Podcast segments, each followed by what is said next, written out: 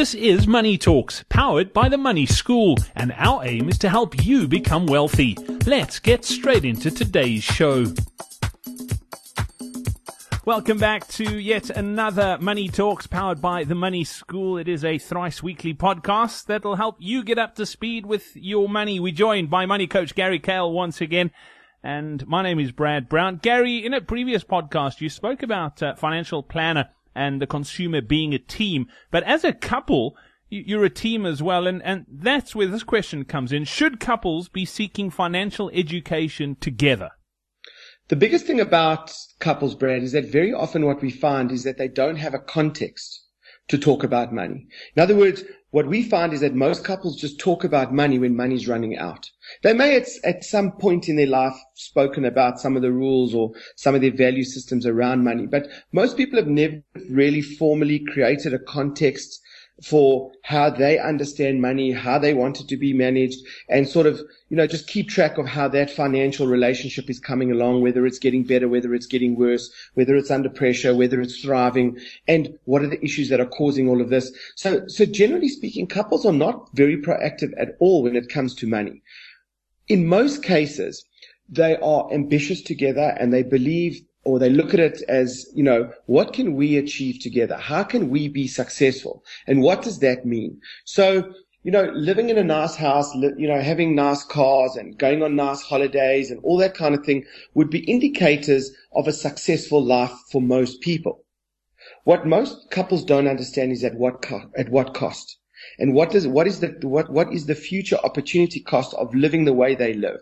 In other words, most people on their own don't track towards being wealthy one day. They really don't. They are not getting any wealthier. All they're doing is spending what they earn uh, and then some. And that's the way most people operate for most of their lives. Now, when you put people together in a relationship, they don't stop doing that. And, and it actually gets worse because what happens is you have a situation where one can lean on the other. You know, you don't even have to go and fill in an application form if you run out of money. You know, at the bank and get a loan. You can just ask your partner.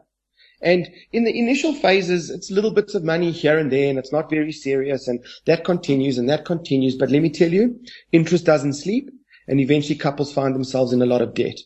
So this becomes a massive risk to a relationship because what happens is, and, the sad thing is that when a lot of people put their hands in the air and I sit in front of couples, you know, I don't do a lot of um, face-to-face consultation with people, but on the odd occasion where I have been in that situation, and I mean, over the last 15 years, I've, I've had many of these and, you know, literally th- hundreds of workshops with couples to, you know, just to confirm what I'm telling you. And I can tell you that when people put their hands in the air and they say, we just don't know how we got here. We don't know how our relationship got into such a mess. We don't understand how we're so stressed and, you know, we just fight all the time about money. And my answer is always, you got there slowly because things just compound over time. You know, there's 10% of each of their salaries going towards servicing debt and it's unnoticeable.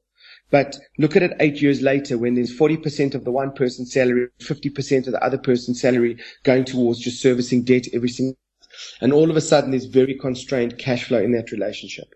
So what financial education provides is the ability for couples to sit down and unscramble the egg, which is very, very difficult when money has run out when you're in a situation where you're trying to get out of debt, you've been together for eight years or whatever the story is, you have not, no real significant savings or investments, you're starting to get older, you've got your kids' expenses, um, you know, coming along at a very fast pace, and you just don't know where all of this is going. This can cause massive, massive issues. And I can tell you that the statistic in South Africa is that out of all the divorces that take place, the statistic that we were given from a, a client that we work with, they do 4,000 divorces a month. They tell us that 55% of the time it's because of financial pressure. In other words, if people had just managed money effectively or well in their relationship, they would not be getting divorced. That's half the divorces. Half the divorces because of financial education, um, because of financial pressure. So, and that's why I say that financial education provides a safe place for couples to play open cards, to team up on their financial challenges and actually achieve their financial goals with our assistance and experience where we, we have studied and we understand what wealthy couples do differently to those that just do earn good money, are ambitious, are the aspirationals, but just don't seem to get there. We understand that and we're able to coach people along a very sort of paint by number system to help couples to discuss things in a very progressive way. So it starts off slowly, get into the deeper issues, explain why there's problems, explain solutions and help them just to get on their way and get their financial relationship on track. So I, I, I've been doing this for years and, you know, we have a financial education product, which is called Wealthy Ever After, which is specifically for couples. And I can tell you that we are very experienced in this market and without helping these couples in this way and without equipping them with a good financial education together, I can tell you that most couples have got a very high chance of having major problems on their hands. And that's where we see financial education playing a role to help them achieve their financial goals. Those divorce stats are truly frightening. If you want to find out more, the website to get to is wealthyeverafter.co.za. That's the program that uh, Gary mentioned.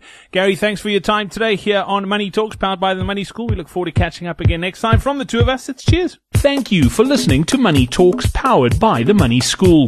To find out more about the Money School, head over to themoneyschool.co.za.